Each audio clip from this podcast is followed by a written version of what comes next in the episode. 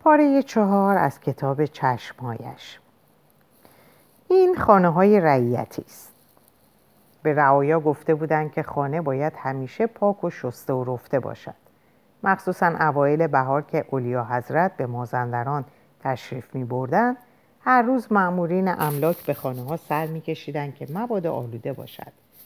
در آن گوشه تابلو آن برآمدگی که مشاهده میفرمایید خرابه کومه سابق آنهاست. دهقانان آنجا طویله برای گاو و مرغ خود درست کرده بودند و از ترس اینکه خانه های نوبنیاد را کثیف و آلوده نکنند خودشان هم در زمستان آنجا زندگی می‌کردند. اکنون هر روز انتظار شاه را دارند. معمولین آمدن و کومه ها را خراب کردند که دیگر آنجا به سر نبرند. چاره ای نیست جز این که در همین خانه های نوساز زندگی کنند. منتها برای هشمشان طویله وجود ندارد. و حیوان دارد از سرما و بیجایی سقط می شود. هر گوشه این پرده برای شما داستانی نقل می کند. طرف چپ در قسمت جلوی پرده قسمتی از خانه دیگری توجه شما را جلب می کند. در پنجره این خانه یک سماور برنجی و دو سه تا چراغ حبابدار می‌بینید نگاه کنید چطور وق زده استادان ها را ساخته یعنی دهخانان در ناز و نعمت به سر می بردن. چراغ را در اول بهار معمورین املاک به آنها گرو می دهند که شاه هنگام عبور آنها را ببیند موقع پرداخت پول این اساسیه امانتی از دهقانان کم گذاشته می شود به همین جهت گاو دیگر رمقی ندارد پسر دهقان متوجه بلایی که دارد به سرش میآید هست و به آن سو نگاه می کند. اول بهار فصل کار و آبیاری است. دهقانان باید با پای لخت در برنجزار کار کنند. در خانه وسیله گرم شدن ندارد. نگاهی به این سگ با وفا بیاندازید. او هم دارد به پیرزن دهاتی که شاید مادر این جوان است نگاه می کند. شاید اول همین سگ متوجه بلا شده و صاحبش را آگاه ساخته است آقای نازم این پرده اصله یا بدله؟ این پرده اصله شما می‌تونید اصل رو از بدل تشخیص بدید؟ تا اندازه ای پس چطور گفتید که کسی نمی‌فهمه؟ من می‌فهمم کار که همیشه در دست من نیست پس دست کیست؟ دست مدیر مدرسه دست وزیر وقت دست جناب مدیر کل اگه کسی بخواد یکی از این پرده های اصر رو به دست بیاره به کی باید رجوع کنه جانی گرفتم. داشتیم به هم نزدیک می شدیم اون حالت ساختگی داشت از بین می‌رفت. فرنگیس احساس کرد که من می‌تونم به اون کمک کنم. نقشه ای که پیش خود با شتاب ترک کرده بود داشت عملی می‌شد. تا کی باشه خانم؟ اگه من باشم؟ شما کی هستید؟ من؟ زنی که چند روز بیشتر در تهران نخواهم موند. و هیچ کس را در این شهر ندارم. پدر و مادرم هر دو خارج از ایران هستم و اگر رفتم شاید مرا هرگز نبینید. کدام تابلو را می‌خواهید؟ اون تابلویی که من می‌خوام در این اتاق نیست. کدوم تابلو؟ اول بگویید که می‌توانید خواهش مرا برآورید تا بعد بگویم که کدام تابلو را می‌خواهم. بسته به این است که شما می توانید زحمت مرا جبران کنید یا خیر. اگر شما تابلوی چشمایش را که باید آنجا باشد و حالا نیست به من بدهید من پنج هزار تومان به شما می دهم. با کمال مهارت و زبردستی که با آن خود را آماده کرده بودم باز هم غافلگیر شدم. تصور نمی کردم که این زن با چنین جرأتی پیشنهاد دزدی به من بکند. چند لحظه ای مردد بودم. این چند لحظه برای من زمانی بی پایان بود. سکوت من زن و ترسوند من می‌دونم که این پول رو شما برای خودتون نمی‌خواید. می‌دونم که باید به وزیر و مدیر کل بدید. برای چه مرا وادار به دزدی می‌کرد؟ آیا فقط برای اینکه تصور کرد که اینجا دزد بازار و هر که هرچه هست و من هم در این جنایت شریکم و یا اینکه ترسید اگر بار دیگر به این موزه بیاید از این تابلوها اثری نخواهد بود. یا اینکه علاقه به پرده چشمهایش به او جرأت داد و به من پیشنهاد دزدی کرد. و وقتی فهمید که می‌توان آن تابلو را برای همیشه نزد خود داشت تصمیم گرفت که شاهکار استاد را برو باید و به خانهاش ببرد. اما چه جرأتی! چطور و از کجا آنقدر گستاخ شد که شرافت مرا فقط در مقابل پنج هزار تومان بخرد؟ فقط پنج هزار تومان؟ ده سال است که من در این مدرسه خراب شده پشت این میز لکمدو نشستم و با وجود دوست های ناتوانی ناتویی که به عناوین بازرس ویژه مالی و مدیر و وزیر به اینجا آمدند نگذاشتم یک صفحه خط استاد بیرون برود. و حالا این زن که معلوم نیست از کجا آمده از چه راه پالتوی شیک برتن و اتومبیل شیک زیر پا دارد آمده از شرافت مرا با پنج هزار تومان بخرد. آخ. چقدر دلم می‌خواست این زن هرزه را از مدرسه بیرون می‌کردم. چقدر دلم می‌خواست به او بگویم خانوم یک بوسه به من بدهید و تابلو مال شما. نه این زن هر جایی مقصود مرا نمی‌فهمد. دلم می‌خواست به او می‌گفتم خانوم یه شب تا صبح در آغوش من باشی تابلو مال شما. از کنار بخاری رد شدم. به گوشه تالار درست روبروی او کنار دیوار مقابل به فاصله ای که دورتر از اون در چهار دیوار تالار. میسر نبود رفتم. و آنجا روی میز کوچکی که مخصوص دفتر دفتر یادبود تماشا کنندگان بود نشستم. پاهامو روی هم انداختم. دستم و زیر چونه گذاشتم و به اون خیره نگاه کردم. رنگم پریده بود. تمام قوه و قدرت معنوی خود رو جمع کردم و تصمیم گرفتم. خانوم فقط پنج هزار تومان شما موافقت کنید که پرده رو به من بدهید. هرچه بخواهید خواهم داد. هرچه بخواهم خواهید داد. چشمانش برافروخته شد. غضب کرد. نمی‌دانم. من تمام تارهای روح این زن را یکی یکی می شناختم ساعتی پیشتر پیش من نبود اما من با این لب و دندان و گونه و پیشانی و چانه همچنان که اجزای صورت خودم را می شناختم آشنا بودم. ساعتها پی در پی آنها را مطالعه کرده بودم. سالها آنها را روزی چندین مرتبه دیده بودم. فقط چشمها برای من مرموز بود. اما این نگاه غضبناک را تصور نمی کردم. این نگاه شبیه به نگاهی که نیم ساعت پیش دل مرا آب کردش نبود. این نگاه یک حیوان گرسنه بود. شاید هم قصدش تحقیر من بود. اما این حالت چشم فقط یک ثانیه طول کشید. در وهله اول معنای جمله را آنطوری که من در نظر گرفته بودم ادراک نکرد. اما بعد فقط به اندازه یک چشم به همزنی معنای دومی آن را پذیرفت. به طرف من آمد و باز معدب و مهربان گفت هر مبلغی که بخواهید می‌دهم. اما من پافشاری کردم و باز گفتم هرچه بخواهم می‌دهید. این بار با لحن دیگری گفتم بیشرمی در آن نبود. می‌خواستم از او قول بگیرم که آنچه من می‌خواهم بدهد او را ترساندم. اما خودم هم ترسیدم. با قدم های تند آمد مقابل من ایستاد. خشمالود به من نگاه کرد. با چشمایش می‌خواست در عمق روح من رخنه کند. خیال کردم می‌خواهد مرا بزند. بلند شدم و ایستادم و خیره به او نگریستم. این بار حالت چشما شبیه به همان حالت مرموز و پرمعنایی شد که استاد در پرده ثبت کرده است. حالا فهمیدم که چرا چشما در تابلوی استاد معانی گوناگونی دارد. چرا گاهی انسان را میگریاند و گاهی از همه چیز بیزار می‌کند یک قدم دیگر آمد و گفت بله هرچه بخواهید می‌دهم به شرط اینکه بیشرم نباشید. قبول کردم. نشانه خانه تان را به من بدهید. امشب آن را به خانه شما خواهم آورد. چرا همین الان نمی‌خواهید آن را به من نشان بدهید؟ بالاخره باید معامله انجام بگیرد. چرا نمی‌خواهید همین الان معامله انجام بگیرد؟ همینجا به من نشان بدهید. همش که نباید مطابق میل شما باشد.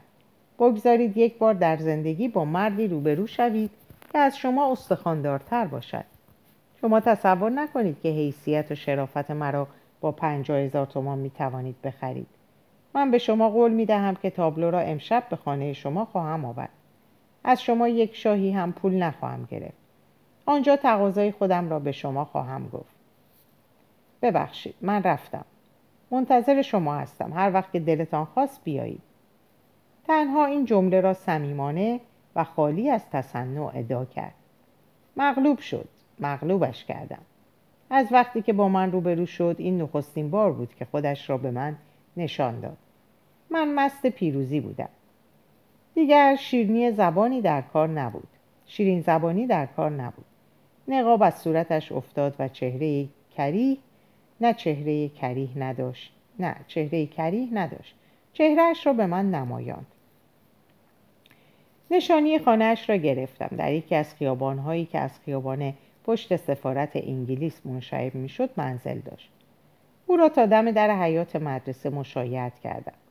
در اتومبیلش را باز کردم و وقتی خاک خیابان به هوا برخاست به مدرسه برگشتم. دیگر کوچکترین شکی در کار نبود. این زن چاره ای نداشت جز اینکه خودش روحش را اوریان به من نشان دهد. و انبار رفتم پرده را درآوردم. به تالار بردم و مدتی در مقابل آن ایستادم. تابلو دیگر برای من معنای مشخصی داشت. کلید کشف راز زندگی استاد ماکام بود. دیگر از این چشما باکی نداشتم. فکر کردم که اصلا به خانهاش نروم. برای من مسلم بود. اگر من نروم او خواهد آمد. بالاخره فهمید کسی در این دنیا هست که به اسرار او پی برده. باز رأیم تغییر کرد. مبادا که سلطه من خارج شود. از سلطه من خارج شود. مبادا پس از یک خواب راحت اراده خودش را باز به دست آورد. تصمیم گرفتم مقداری کتان به هم دوختم و تابلو را در آن پیچیدم. کاغذ از انبار جمع کردم. بار دیگر تابلو را کاغذ پیچ کردم. با نخ قند لفاف را محکم بستم و تابلو را روی هر دو دست به سر گذاشتم و به دفتر رفتم. به تالار موزه برگشتم. نگاهی به جای خالی تابلو انداختم. چراغ را خاموش کردم. در را بستم و به دفتر آمدم. به دربان دستور دادم که برود و درشکهای بیاورد. راه دیگری برای بردن تابلو نبود. در اتومبیل نمی توانستم بگذارم. بردن تابلو از مدرسه یک امر عادی بود. بسیاری از شاگردان و معلمی کارهای خود را به خانه می بردن. کسی نمی توانست کوچکترین سوء زنی به من ببرد از فرط عصبانیت می لرزیدم هوا سرد بود و برف و باران چند روز اخیر داشت یخ می‌زد می لرزیدم اما نه از فرط سرما نه گویی دارم جنایتی مرتکب می شود بهترین اثر بزرگترین استاد ایران را داشتم از دست می دادم. آیا می ارزید؟ خودم نمی‌دانستم چه کار دارم می کنم. تا اینجا نقشم مطابق میلم انجام شده بود. اما از این بعدش را دیگر نخوانده بودم. چه کنم با این تابلو؟ آیا واقعا تصمیم داشتم که پرده را در خانه این زن ناشناس که هویتش بر من معلوم نبود بگذارم؟ فردا چه جواب بدهم؟ به خودم چه بگویم به این لاشخورها که به اندازه سر سوزنی به هنر استاد وقعی نمیگذاشتن چه جواب بدهم به من چه خواهند گفت کم کم داشتم میفهمیدم که این زن مرا هم تلسم کرده. واقعا کی در تحت سلطه دیگری قرار گرفته بود؟ من کی تحت سلطه دیگری قرار گرفته بود؟ من یا او؟ آیا واقعا عشق و علاقه به بزرگواری استاد و نمودن اهمیت زندگانی دردناک و پر از تلاش او مرا وادار می‌کرد که نفهمیده و نسنجیده آبروی خود را بریزم؟ یا اینکه این هرزه مرا هم از قفس زندگانی تنگم رو بوده بود. ساعت هشت بود. دم در مدرسه ایستاده بودم و می ترسیدم که چگونه به روی دربان که با درشکه انتظارش را داشتم بنگرم. از دور صدای پای اسبهای درشکه روی یخ شکننده شنیده می‌شد. پشت به طرفی که صدای نعل اسبها روی برف و یخ می‌خورد کردم که دربان قیافم را نبینم. ماه با صورت دریده دیگر سری باقی نمیگذاشت. افق روشن و زمین و خانه ها در سفیدی ماتی غرق بودند. اتومبیل ها بیجا بوق می و شور شور و شر زندگانی را به رخ من میکشیدم برای من دیگر راه برگشت وجود نداشت. شیطان در جلد من رفته بود. وقتی در بانابت خداحافظی کردم و به او گفتم امشب کمی دیرتر بخوابید. شاید همین امشب تابلو را برگرداندم. در خیابان استانبول نور رنگ رنگ پریده چراغهای برق آسمون رو تاریکتر جلوه می‌داد. ابرهای سفید و کبود در آسمان پراکنده بودن و سوز سردی بینی و برگه گوش منو میخراشد کلا همو تا روی چشمام کشیده بودم تا کسی منو نشناسه. ساعت هشت شب بود و بهبهه آمده شده جمعیت. چه بیخیال مردم در حرکت بودن چه خوشبخت بودن. اتومبیل ها مثل قرقی از چپ و راست میگذشتن. بوغ درشکه در این وسط آهنگ ناجوری بود. پشت سفارت انگلیس زنها عقب مشتری پرسه می‌زدن و فوکولیا دنبال تومه میدویدن. یکی از اونا وقتی درشکه منو دید ایستاد. نگاهی به من انداخت و به من سلام کرد و متلکی گفت. دلم می‌خواست درشکچی تاخت می‌کرد. می‌خواستم زودتر آرامشی رو که احتیاج به اون داشتم در خونه زن ناشناس پیدا کنم. به درشکچی گفتم تندتر برو. اینجا مست هستم و اسباب اذیت منو فراهم می‌کنم درشکچی پیرمرد از من با جرأتتر بود. سگ کی باشم مگه شهر هرته؟ زمین یخ بسته. اگه تندتر برم اسبا لیز می‌خورم من به حرفای درشکچی گوش نمی‌دادم. خوره دودلی درون منو میکاوید. از کجا به پیروزی قطعی خودم می‌توان اطمینان داشته باشم؟ نکنه این زن هم یکی از اون زنهای حادث جویی باشه که پس از شهریور کم و بیش دیده شدن. شاید می‌خواد منو به دام بندازه و تابلو رو از من بگیره و شهوت شهرت پرستی خود رو ارضا کنه. تکه کاغذی رو که روی اون نشانی زن ناشناس رو یادداشت کرده بودم در آوردم مچاله شده بود. در پرتو یک چراغ سر یک چهار را اونو خوندم. چشمم به اتومبیل آلبالویی رنگی که زن ناشناس با اون به مدرسه آمده بود خورد. در خونه رو زدم. زنی که پیشبند سفید بسته بود و لچک سفید بر سر داشت در رو باز کرد. گفتم خانوم بگید که تابلو رو آوردم. زنک معطل نشد و گفت بفرمایید تو. پول درشکچی رو دادم. بالای تابلو رو به پیشانی و چشمایش تکیه دادم و پایین اون رو با دو دست گرفتم و وارد سرسرا شدم. دخترک می‌خواست اونو از من بگیره. گفتم نه این کار شما نیست. بگید کجا ببرم. بفرمایید تو. خانم در اتاق خودشون نشستن. نمی‌خواید پالتوتون رو بکنید؟ فوری دریافتم که در یک خانه عیانی هستم. حال بسیار زیبایی بود. میز گرد, گرد کوتاهی در وسط اتاق قرار داشت. روی اون کاسه ای از بلور تراش گذاشته بودم و در اون گل میخک جلوه, می... جلوه میفروخت. چلچراغی که از سقف خوشرنگ آویزون بود تمام حال رو روشن می‌کرد. یه گلدون بزرگ نخل در گوشه قرار داشت. تابلو رو به کنار میز کوتاه تکیه دادم. دخترک پالتو و کلاه منو گرفت. نگاهی به اطراف خود انداختم. همه چیز در نظرم جالب و با سلیقه بود. احساس کردم که در این محیط غریبه هم. خود را حقیر و بیچاره یافتم. وحشت کردم.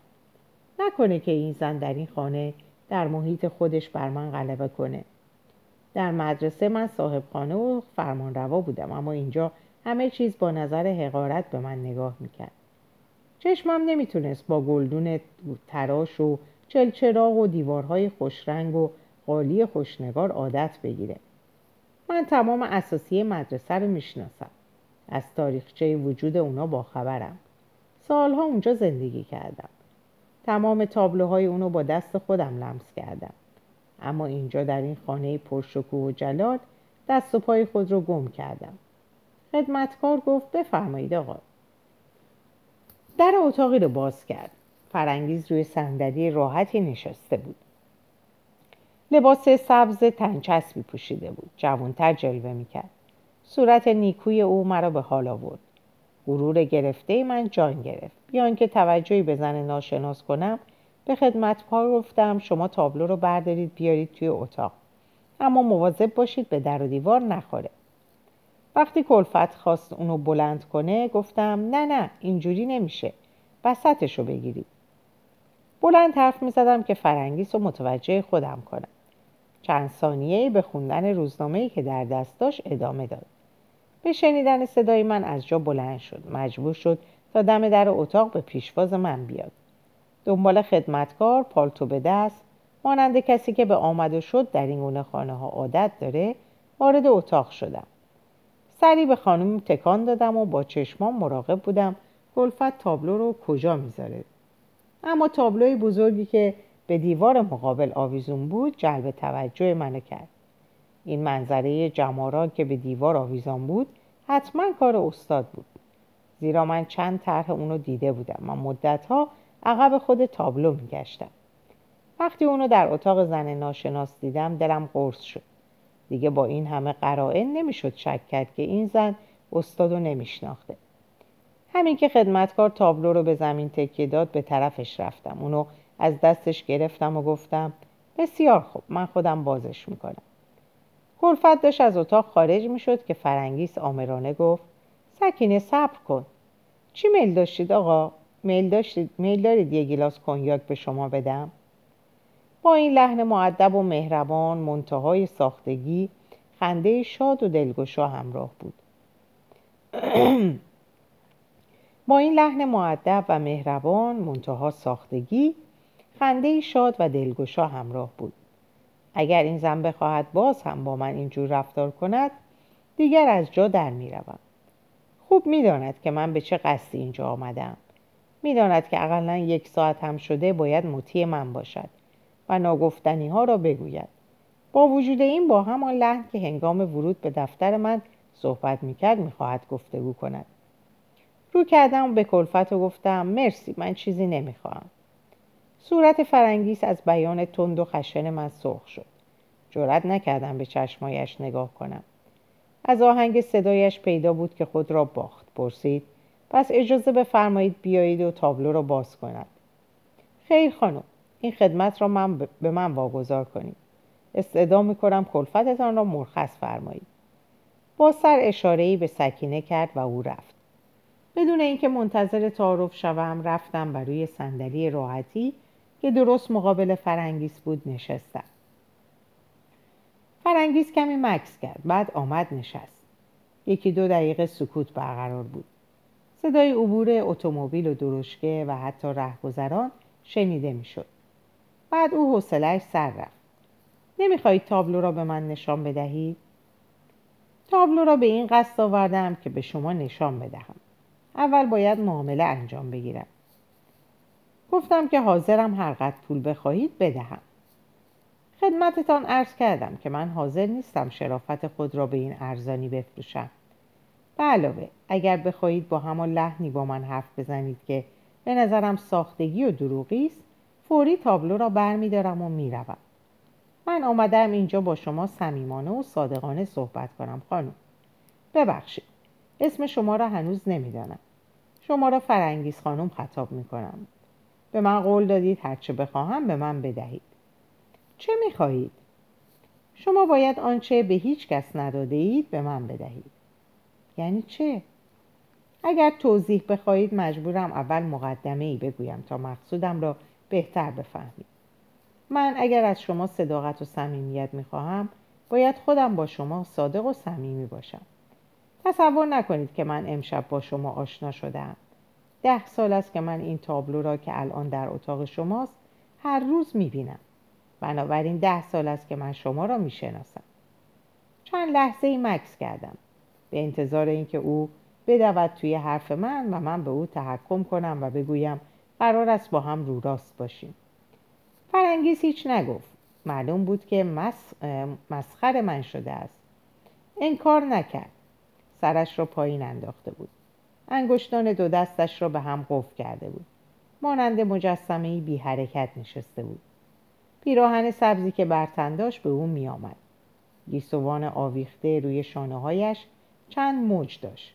فقط گردی صورتش پیدا بود. ملایم بدنش را تکیه داد و به پشتی صندلی راحت تکیه کرد و چشمایش را به رومیزی ماهوت سیاه و گلدار دوخت. کوشیدم نگاهی نافذ به چشمایش بیاندازم اما به من نگاه نکرد. دیگر مانند جوجه ای در دست من اسیر بود. گفتم خانوم اسم شما چیست؟ نپرسید اسم من در مقصود شما هیچ تأثیری ندارد من همان کسی هستم که شما جستجو می کنید این را می‌دانم بسیار خوب اسم حقیقی شما برای من زن ناشناس باشد آیا مایلید که با هم راست و صمیمانه گفتگو کنیم؟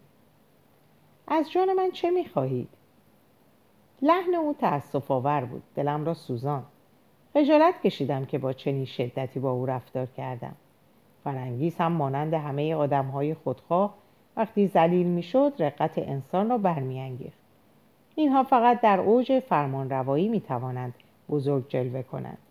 وقتی ضربتی خوردن زلیل و بیچاره می شوند جوابی ندارم اما او پرسید آقای نازم آمده اید اینجا که مرا شکنجه بدهید؟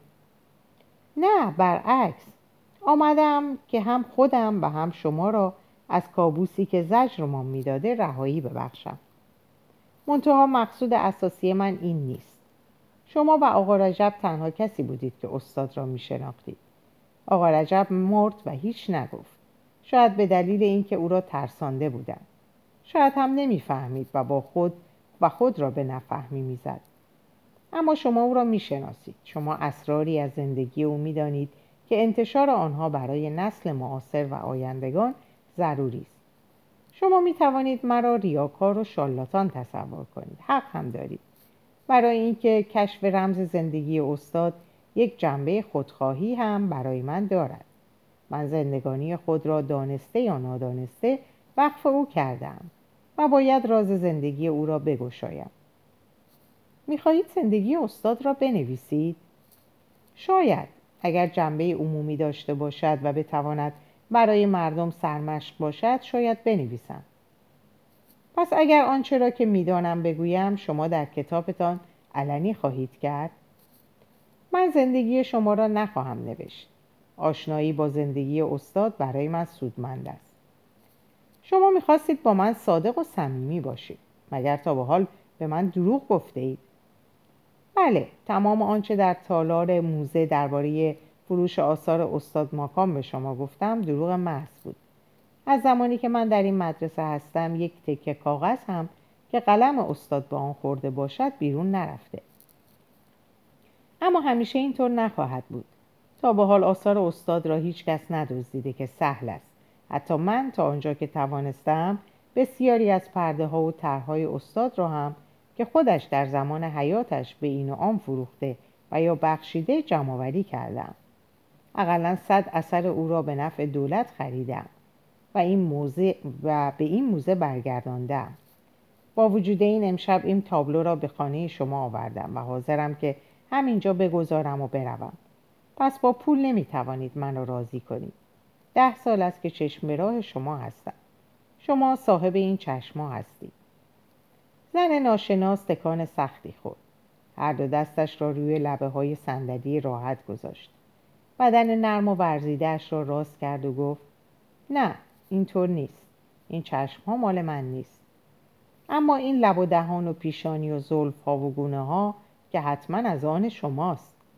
شاید شاید پس چطور چشم ها از آن شما نیست؟ آقای نازم لحنش ملایمتر و التماس کننده تر شد. باز هم دلم سوخت. زیاد سخت گرفته بودم. آقای نازم با یک کلمه نمی شود جواب داد. شاید حق با شماست. شاید اگر یک بار در زندگی آنچه را که بر سر من آمده نقل کنم و آنچه را که به قول شما به هیچ کس ندادم به شما بدهم برای من بهتر بشود و این سایه‌ای که همه جا دنبال من است از من دست بردارد. شما میل ندارید یک گیلاس کنیاک بخورید؟ من سر تکان دادم. در هر صورت گفتگوی ما امشب زیاد طول می کشد اجازه بدهید دستور بدهم که برای شما هم شامی درست کنند برای خودم هم می‌گویم یک گیلاس کنیاک بیاورم. اعصاب من اصلا پاشیده است. از ساعت چهار و نیم که پیش شما آمدم تا حالا در استراب و وحشت هستم. اما فقط امشب اینطور نیست. الان یک ماه است که به تهران آمدم و چند روز است که برای دیدن این تابلوها در تشویش هستم. هر وقت سر سال او می شود همین حال به من دست می دهد. مخصوصا به نقاط دوردست می روم که دسترسی به تابلوها نداشته باشم. امسال دیگر تاب نیاوردم. از جایش بلند شده بود. داشت می‌رفت به طرف در. گفتم بسیار خوب. تا شما دستور شام بدهید من تابلو را باز می کنم نه صبر کنید. برگشت به طرف من. دستش را روی بازوی صندلی که روی آن نشسته بودم گذاشت و گفت صبر کنید من الان آماده نیستم. در را باز کرد و بیرون رفت. من اساسی اتاق را تماشا می کردم بالای اتاق میز تحریر کوچکی بود و روی آن چند کتاب و مقداری کاغذ مرتب چیده شده بود. یک چراغ پایدار بلند با حباب سبز آنجا را روشن می‌کرد. طرف راست نیز قفسه کوچکی بود پر از کتاب به زبان فرانسه. روی میز عکسی از استاد دیده می‌شد. آب منبتکاری داشت. پرده های اتاق به رنگ سرمه بود.